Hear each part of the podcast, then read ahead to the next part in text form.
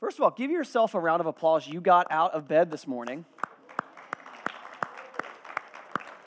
It is really cold out there.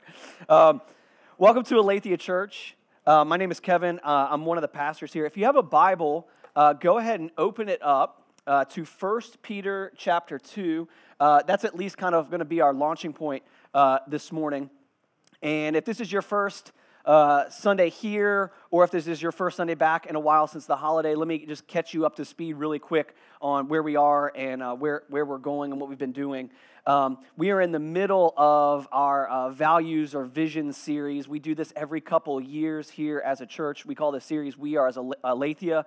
And the reason we do that is just to kind of, um, for those of you guys that have been around at Aletheia for any extended period of time, we do it to remind you kind of of who we are and who God wants us to be and how we're living that out. And for those of you guys that are new, hopefully it'll be a nice introduction to you on uh, kind of what we believe God is doing in and among us as a, a people. And so, two weeks ago, I preached on our first value, which is God's glory, about how all we say and do, we want to center that around making much of God. We don't gather here on Sunday morning or throughout the week for any other reason other than to make much of Jesus and to make his name known here in Gainesville and to the ends of the earth. Um, and last week, I preached on uh, the Bible and how uh, God's word uh, both influences and informs everything we do as a church here, from how we design and set up our leadership structures to uh, how we want our groups uh, to function, how we do mission here, uh, how we even set up things from a Sunday morning perspective, from a liturgical standpoint, that God's word has the final say in all that we believe and do. And so this morning, we're arriving at our third value, which we've uh, labeled or we call gospel community.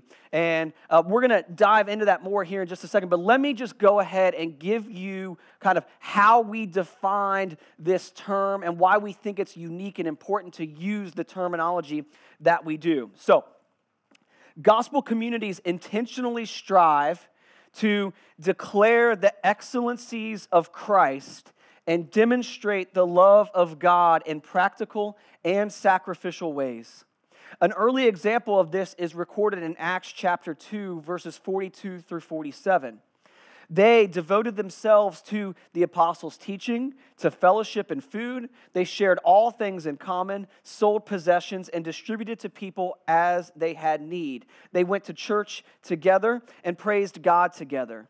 This descriptive text inspires us and lays a foundation that we can follow and adapt to our own unique time and place that God has assigned for us. Remembering that our community not only exists for those currently in our group, but also for those who are not in our group and may not know Jesus Christ.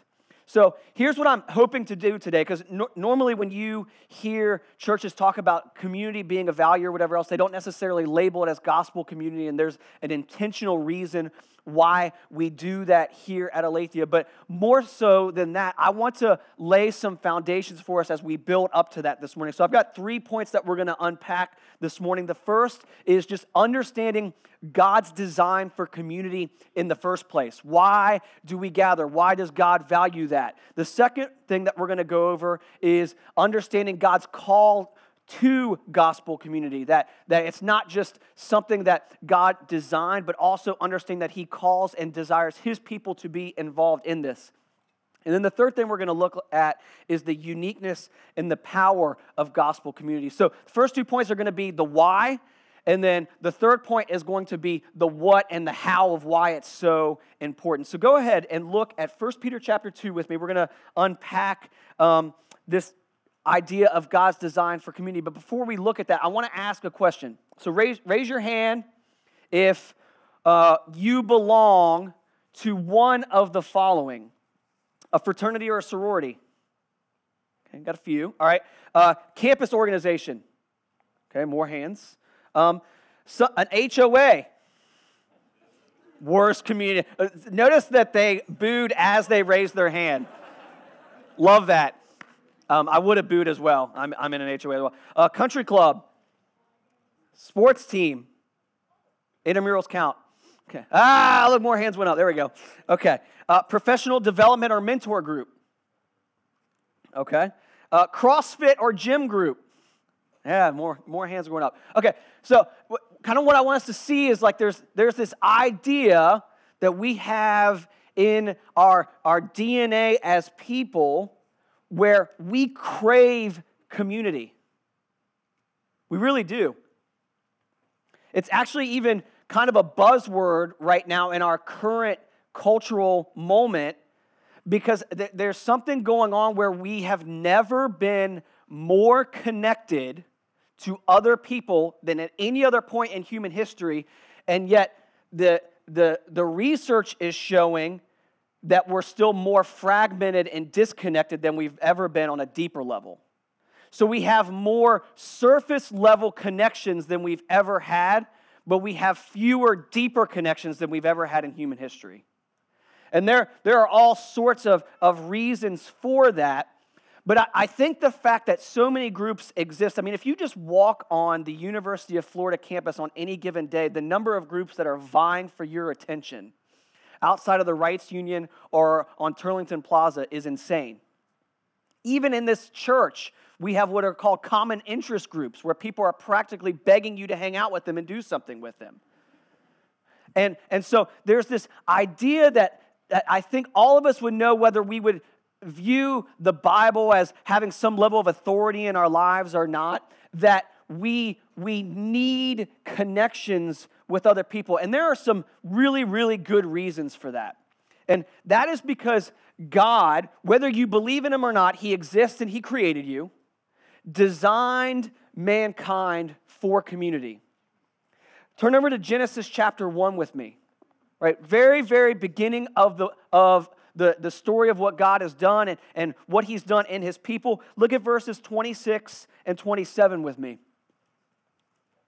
Then God said, Let us make man in our image, after our likeness and let them have dominion over the fish of the sea and over the birds of the heavens and over the livestock and over all the earth and over every creeping thing that creeps on the earth. So God created man in his own image. In the image of God, he created him. Male and female, he created them. Right, so we see kind of two distinct things there. But the big one I want you to notice, and sometimes this goes missed if you don't look closely, as God is deciding to create mankind, He says, Let us create man in our image. You might find that odd? Right? The, the first thing you need to understand is because you, as a human being, are created in the image and likeness of God, your God is a community. The Trinity is a community that the Father and the Son and the, and the Spirit exist as three distinct persons in one God. Now, if you want me to go deeper than that and have your mind explode, we can try that sometime. But the Bible teaches about the doctrine of the Trinity, meaning that God has been in community and fellowship with Himself in eternity past, present, and future. It's simply who he is and how he exists. And therefore, to be made in the image and likeness of God is to need and be in community the way that God is with himself. Okay, not only that, but we turn over to Genesis chapter 2, right? We get the first uh, love story and marriage going on, right? Look at verse 18, starting in Genesis chapter 2. Then the Lord God said, it is not good that the man should be alone. Introverts, this means you as well. It is not good that man should be alone. I will make a helper fit for him. Now, out of the ground, the Lord God had formed every beast of the field and every bird of the heavens and brought them to the man to see what he would call them. And whatever the man called every living, living creature, that was its name. The man gave names to all livestock and to the birds of the heavens and to every beast of the field. But for Adam, there was not found a helper fit for him. Let me pause there for a minute. Two things being taught there animals are great, they can't be your community. Cat people. Dog people too, but cat people, like you wear it with a badge of honor. So, and like I respect that out of you, and like I love that you love your animal. Right? But God has designed us for community. And look at what happens next. So the Lord God caused a deep sleep to fall upon the man, and while he slept, took one of his ribs and closed up its place with flesh. And the rib that the Lord God had taken from the man, he made into a woman and brought her to the man. And then I love this part. Verse 23 is great. Like Adam goes from like grunting and making names, he breaks out in poetry. Then the man said, This at last is bone of my bones and flesh of my flesh. She shall be called woman because she was taken out of man. Right? God has brought a helper suitable for him so that he might be in community. From the very beginning. And so we see that because we are created in the image and likeness of God, and God is a community, that we as human beings are designed for community. And not only that, God very early on created that community by creating Adam and Eve to live together in community. And then scripture also teaches that wisdom, which I would hope everyone in this room wants, is found in community. Look at Proverbs chapter 13, verse 20 with me. Whoever walks with the wise becomes wise, but the companion of fools will suffer harm. Meaning, there is an importance of community and being intentional about who is in that community. Right? I use this verse with my son all the time, who's a sixth grader. Like, hey man, like you, you got in a little bit of trouble, look at the company you're keeping matters deeply. Go on to one of every men's ministry's favorite verse in the entire world, Proverbs chapter 27, verse 17. Iron sharpens iron, and one man sharpens another. That there is this reality that the reason we hear people talk about and discuss community and the reason why there are so many different groups and organizations that exist out there that try to grab your attention is because God literally designed us to long for it. He literally designed us to long for deep, intimate connections with one another where we are known by others, loved by others, encouraged by others have a mutual exchange of friendship and encouragement and wisdom with one another, and therefore it is not good to be alone. And I think one of the reasons why, in our current moment, that this is such a big deal is because so often we think that deep connection can come from behind a phone screen or a computer screen. And it can't. Because God designed it to be something much deeper than that. Because we are made in His image and God is a community, it means that we need that type of authentic, loving reality in our lives. And so I want to go back to 1 Peter chapter 2, and I want us to see the language of what Peter is using here as he's writing to these churches who, in, in all honesty, are really struggling. See, that the churches that Peter is writing to are experiencing a tremendous amount of uh, pressure, persecution, and to the, to the point where they're, they're questioning whether following God is worth it or not with what they're walking through. And look at what he says to them in verses 9 and 10.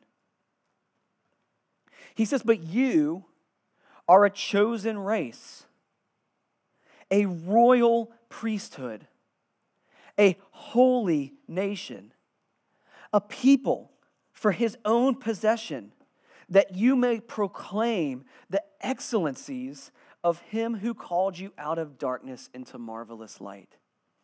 Once you were not a people, but now you are God's people. Once you had not received mercy, but now you have received mercy. Notice the, the language there that Peter uses is all community based. Right? He calls the, the people that he's writing to a chosen race, and an, an entire group of people. And by the way, that it's, it's interesting that he calls them that because they're made up of different races and ethnic backgrounds. But he puts them underneath one community, the race of God. He calls them a royal priesthood Meaning, not only are you a community of people, but you are kings in God's kingdom. That you are a part of God's royal family. That you are a holy nation. That you are a people, not just singular, but a people of His possession. And this is really, really important to understand because so much of the language that's thrown at us on a daily base, basis, at least in the US, is individualized. And the reason it's individualized is because oftentimes people are trying to stroke our ego to get us to buy something. My marketers in here know exactly what I'm talking about. They know that if we run after, right, self actualization, self fulfillment, that they might be able to get you to buy their product. And God doesn't eliminate the idea of individual self expression, but He says, no, the most important thing that that matters it, as we live the Christian life, if you are a professing Christian here this morning, is that you are in deep, authentic community with God and with His people. I mean, he goes on to say in verse 11 that they are sojourners and exiles, meaning they're this family of community together, and yet to the rest of the world, they don't belong to it. That there should be a reality that the world almost seems foreign to us as we go out in it. And the audience of this letter, as I said just a moment ago, was asking questions like Has God forsaken us? Does He still love us? Do we have a purpose any longer? Do we matter to him? And Peter's response to them is a resounding yes. See, Christian, if you are a follower of Jesus and his disciple here this morning, know this you are part of a chosen people, created for community and as God's chosen people, collectively, we gather together in community to bring glory to God. When we talk about gospel community, if you wanted to distill that down, we should say it's the church. It's the church. The church, the body of Christ, is called to be gospel communities. And God's people gather in community because we were created for it and need it. Now, inevitably, when I start talking about this, and as you can tell, I'm passionate about it, gets me really excited. Inevitably, there's always pushback. And that pushback can take multiple different forms. But one of the most common ones that I get asked is, well, yes, Pastor, I see what you're saying about God designing us for community. I see that. But what about church hurt? And hear me on this church hurt is a very real thing. Ask any pastor. Pastors experience a ton of church hurt. And you sitting in this room this morning may have experienced church hurt at some point in time. I hear this question What, what about communities that I don't really feel like I connect with? Which is fair as well. Right? We want to be around people we get along with. But even in the midst of that, and if those things are a reality for you, it doesn't dismiss the reality that if God designed you for community, even if bad things have happened in the past, we as followers of God by faith should seek to trust Him and believe through faith that we need to be a part of gospel community. I, I, never understand the argument about how church hurt then causes someone to want to completely disengage from the church. If you got food poisoning from lunch, would you never eat lunch again?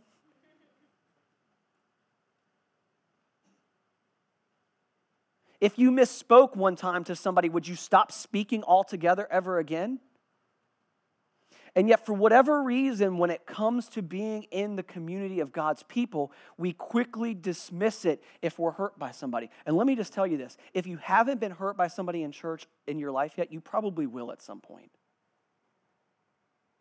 Because the idea of God's people coming together is that we're all broken messes coming in the same way desperately needing God's mercy and forgiveness. And we're there to remind and encourage one another of that daily. And so I want to press into these questions a little bit more to make sure that we realize even if church hurt or not connecting with community well or whatever is a, is a reality for us, it doesn't change the fact that God still designed us for community, but also that He called us to participate in community. Meaning, God both designed us for it, but He also commands us to be a part of it. Go with me. Well, let me stop for this for a second. How many of you guys have ever heard this statement? I love Jesus, but I don't need the church. It's too full of hypocrites. How many of you ever said that? No hands, right? One or two, right? Those are the brave souls. You want to hang out with those people. They're a lot of fun. Right? Or, or how many of you have heard this one? If my relationship with Jesus is personal, why do I need to be a part of church community? And that second question that I just said in particular is a good question. And the reason why I think it's such a good question is not because of the re- person that, think that, that asked it thinks they finally stumped me. Because it's a good question because it displays, in my opinion, an often overlooked aspect of what it means to be a disciple of Jesus and the power of the gospel. See, holistically, right, if one understands the good news of what Christ has done, or what we would call the gospel, one of the many barriers that I see in the lives of people is that we fail to realize the totality of what the good news of Jesus actually communicates to us. We are pretty good at knowing maybe some facts about Jesus or some, some doctrinal truths, but oftentimes I notice that if you ask somebody to talk about what the gospel has done for them, what the good news of what Jesus Christ has done has done for them, they'll say this Well, I've been delivered and forgiven of my sin. And I would say, Yes and amen. That is absolutely true that because of Jesus Christ's life, death, burial, and resurrection, you have been forgiven by God and are adopted into his family. But that is only one half of the gospel. See, the, the truth of the gospel is that it communicates to God's people both what we have been delivered from, our sin, and rebellion towards God, but it also declares the good news of what God has done and delivered us to. I, I think we have this opinion that God saves us and then we're a blank canvas to do with whatever we want with our lives. And the reality is that God saves you so that he can save you to himself and to his family. Look at Titus chapter 2 with me, right? To just see an example of this because even though we frequently miss this, the authors of Scripture are quick to point this out to us. Look at verse 14 of Titus chapter 2. He's talking about Jesus being our great hope and waiting for his appearing. And look at what he says. In talking about Jesus, he says, Who gave himself for us to redeem us from all lawlessness and to purify for himself a people for his own possession who are zealous for good works. Do you see that? He both declares what Jesus has saved us from, right? He gave himself for us to redeem us from all lawlessness. Right? This is personal. Right? God has delivered me from my sin right? The theological term for this would be penal substitutionary atonement. That, that Jesus put himself in our place, died on the cross for our sins, and then was raised again three days later to prove, right, that he had done what God came to do, that he was God's son in the flesh, and to prove that he had made a mockery or finally had become the victor over sin and death.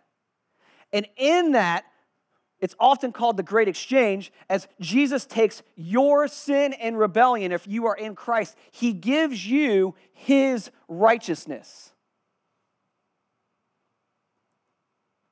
The scripture teaches this idea, and this is what, and we are ultimately saved from what Jesus went through the wrath of God.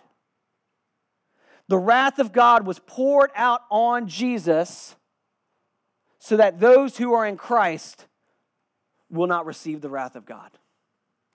That's what we're saved from. But look at this next part. To purify for himself a people for his own possession who are zealous for good works. Saved from the wrath of God to a people zealous for good works. Jesus gave himself to rescue and redeem us from the power of sin so that we might be placed to community for good works. The church, gospel community. Right? If that's not enough for you, turn over to Acts chapter 26 with me. A famous passage where the Apostle Paul is sharing his testimony to King Agrippa. And as he's sharing the story, he relays exactly what Jesus said to him on the road to Damascus. Starting in verse 17 is where I want us to see. And Jesus is talking to Paul and giving him his mission. And he says this delivering you from your people and from the Gentiles to whom I am sending you, to open their eyes so that they may turn from darkness to light and from the power of Satan to God that they may receive forgiveness of sins and a place among those who are sanctified by faith in me.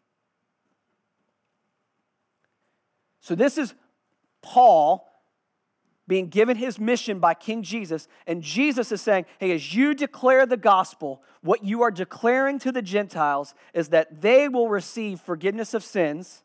That's reconciliation from God, what they've been saved from. Two, a place among those who are sanctified by faith in me. They'll be invited into God's chosen people. They're grafted in. And for many of us in this room this morning, that's our reality. Right? Unless you are culturally or ethnically Jewish in here this morning, we've been grafted in. I mean, my ancestors were up in Northern Europe worshiping a dude with a hammer who's now a Marvel hero. And yet, God and His grace and His mercy, as the gospel has been declared to the nations, people have been called to Him and they've been saved from their sin to God's family because the gospel declares God has reconciled us to Himself, and in doing so, God has created and included us in His family with a purpose. To put it another way, the gospel declares the good news of what God has done for us so that the good news can be declared what we're called to do as God's people together.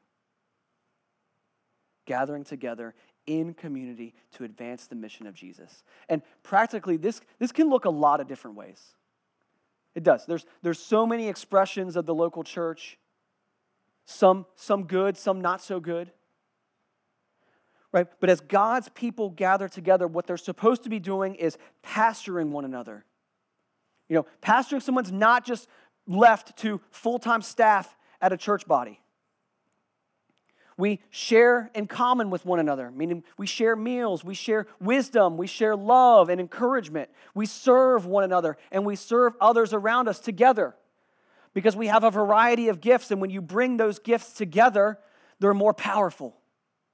One of the things, if you, if you notice and have ever read the Gospels, do you ever notice how Jesus always responds to the people he interacts with in just the right way?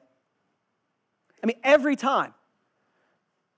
Like some of us have personalities that can image or mirror certain aspects of Jesus' personality, but at other times not so much. So, like, for example, me, right? Jesus at times is really prophetic and harsh with the Pharisees and he just tells them like it is, right? And I see that aspect of Jesus and I'm like, I'm really good at that.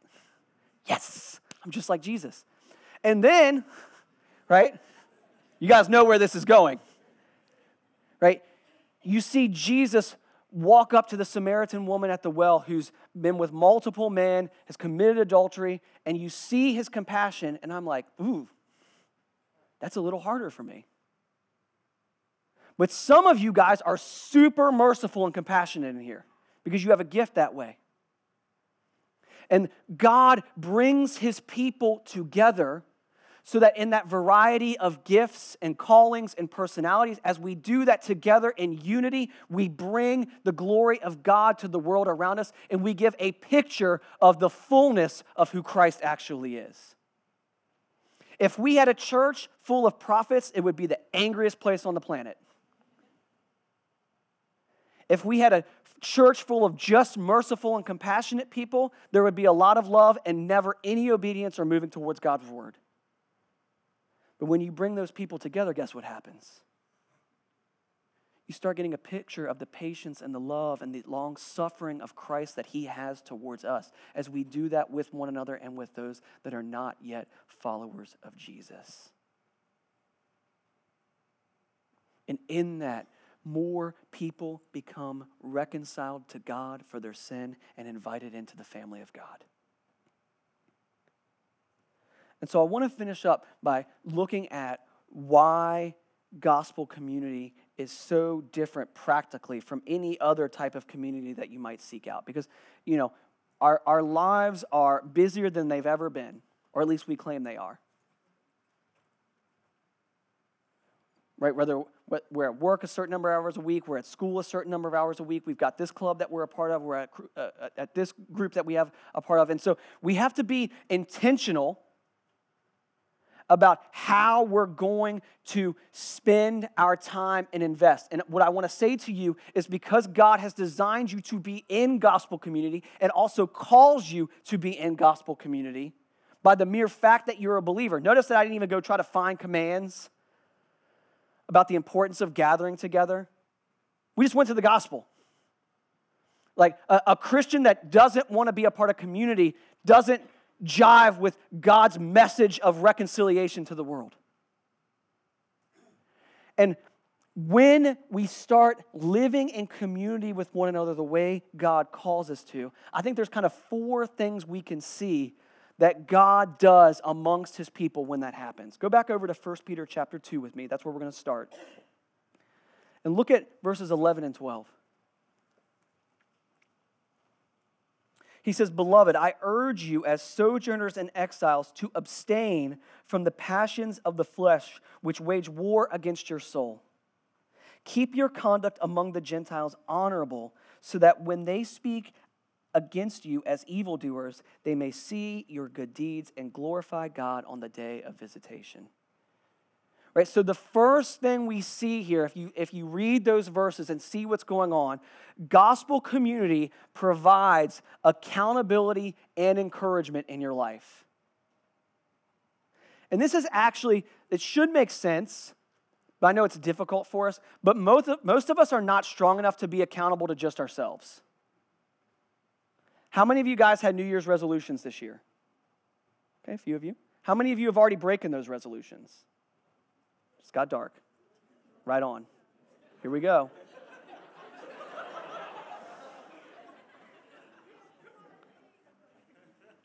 Doing a rave up here today.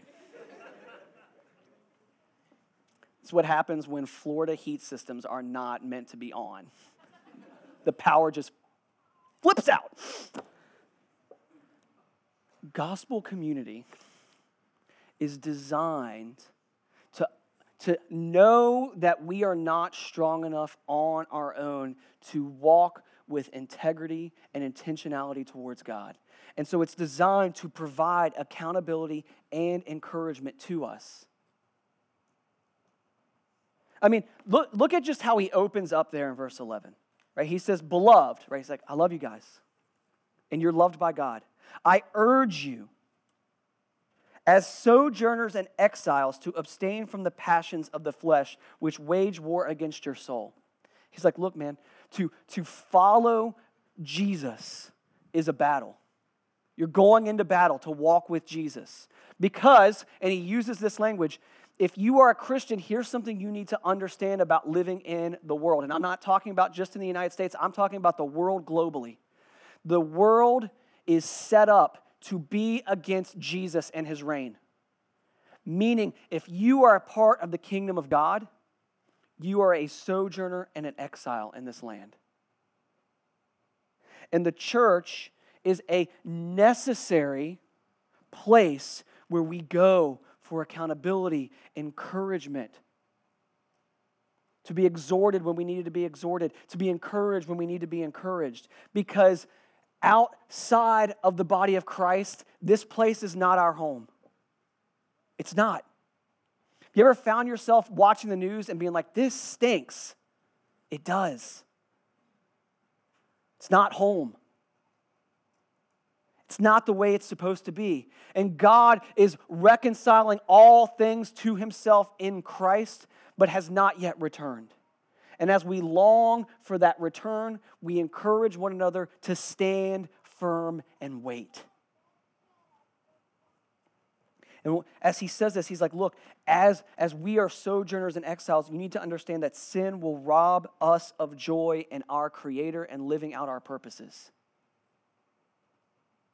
He encourages them to abstain from the passions of the flesh and instead enjoy the, the fullness of what obedience to Christ can bring. And the church is the place where that opportunity to be authentic and transparent exists.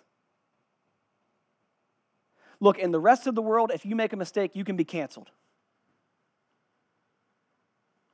You can lose a job, you can lose friends, you can lose family.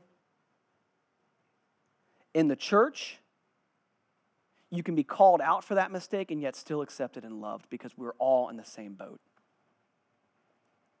And if not for Jesus, all of us would be canceled. the church is the only place you can go to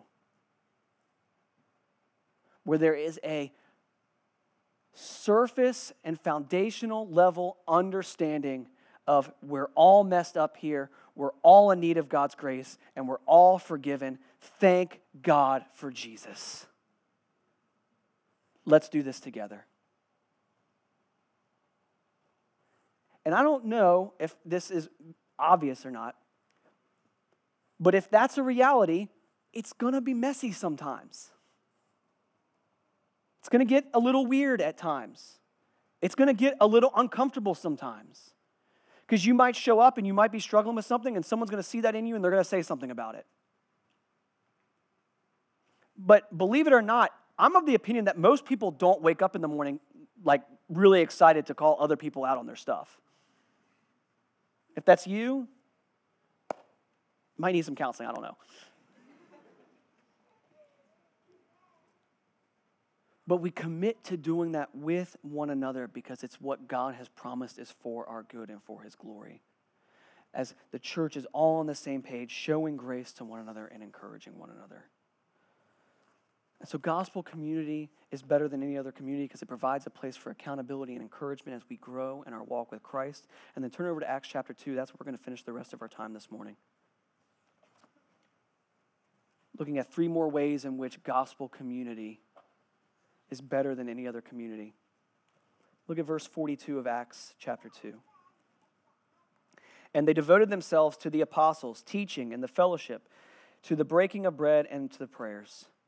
Right? So not only does gospel community provide an opportunity for accountability and encouragement, it also provides greater knowledge of God. Early Christians gathered together regularly to be reminded of who God really is and what He has done for them in Jesus Christ.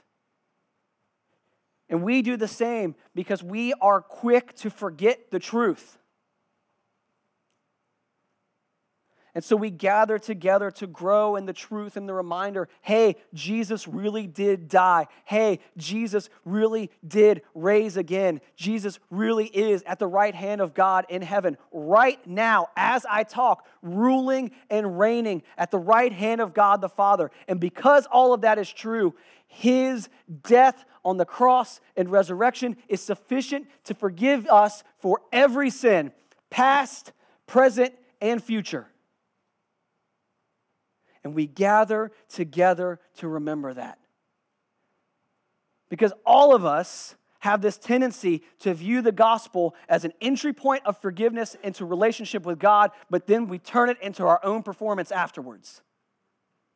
And the church is designed to be the place in which God reminds us regularly it's all about Jesus and what he's done for us. And when you can't see that you're not all about that, the people of God gather to provide that knowledge for you and encourage you. Look at what else they do. And all came upon every soul, and many wonders and signs were being done through the apostles. All who believed were together and had all things in common, and they were selling their possessions and belongings and distributing the proceeds to all as any had need. Now, let me just pause really quick. I'm not trying to get political, but this is this passage right here is always used to support communism or socialism. So let me just say this: um, that is not what this passage is teaching, teaching because these people willingly submitted themselves to this. Were not forced to do so by a government or system entity. So if, so if you believe that, I'm, I'm not, if you're a communist in here or socialist, I don't really care. I'm a monarchist. I live in a republic democracy, but I, I'm actually a monarchist. I just happen to be underneath the greatest king ever. But I'm not trying to make a political statement. I'm just saying, for, for teaching purposes, which I just said is something we're supposed to do, this is not supporting that. Now, it's also not an excuse to do anything else, but I'm just saying these people willingly submitted themselves to this eh, because here's the thing gospel community provides for one another in times of need. This is the beauty of the church. They band together with their resources in order to help one another so that they might tangibly live out the reality of God's provision for them.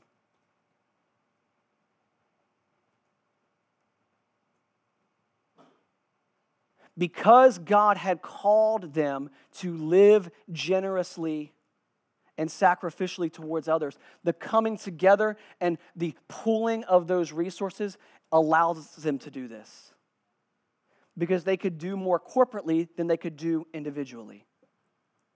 And, and this happens practically all the time, but let me just share with you the story of the early days of this church. I remember when my wife and I arrived here, it was really, really hard. We were much smaller. Most everyone that attended that church was just college students. And so there were times where Jackie and I felt like we were on an island. Like it was just us and there was nothing going on. And when our youngest son was born, and he began having epileptic seizures from day one, and we were in the hospital. This church surrounded for us, provided for us, cared for us, and I can tell you what we felt during that season the tangible love of God, knowing that He still cared for us and loved us. We had people bringing us meals. We had people watching our kids. We had people taking care of administrative duties. We had people doing things in our house for us. It wasn't just money, it was time, talents, treasures being used to service. And I've seen you guys do that time and time and time again. And look, if you watch the news, the church gets a bad rap. I'm here to tell you Christians are the absolute most charitable people in the world. They are. There's no one like them. And it's because we gather together believing that the way we serve one another, love one another, and serve others is a tangible expression on a small level of the grandness of God's love and service towards us. And when you are in gospel community, you get to both be a part of that and the joy that it is to do it and experience it from others. And then lastly, look at verses 46 and 47. And day by day, attending the temple together and breaking bread in their homes, they received their food with glad and generous hearts, praising God and having favor with all people. And the Lord added to their number day by day those who were being saved. So the last thing you see there gospel community provides a united opportunity for mission. It says they were gathering together day by day, attending the temple, sharing food together, so showing hospitality, praising God together, reminding the goodness of one another, the goodness of who God is and who He is. And then look at these last two parts. They had a good reputation in the community, and God added to their numbers day by day those who were being saved. The same way God saved you and transformed you, if you are here this morning and you are a disciple of Jesus Christ, He wants to do the same to others through you and through your church family around you.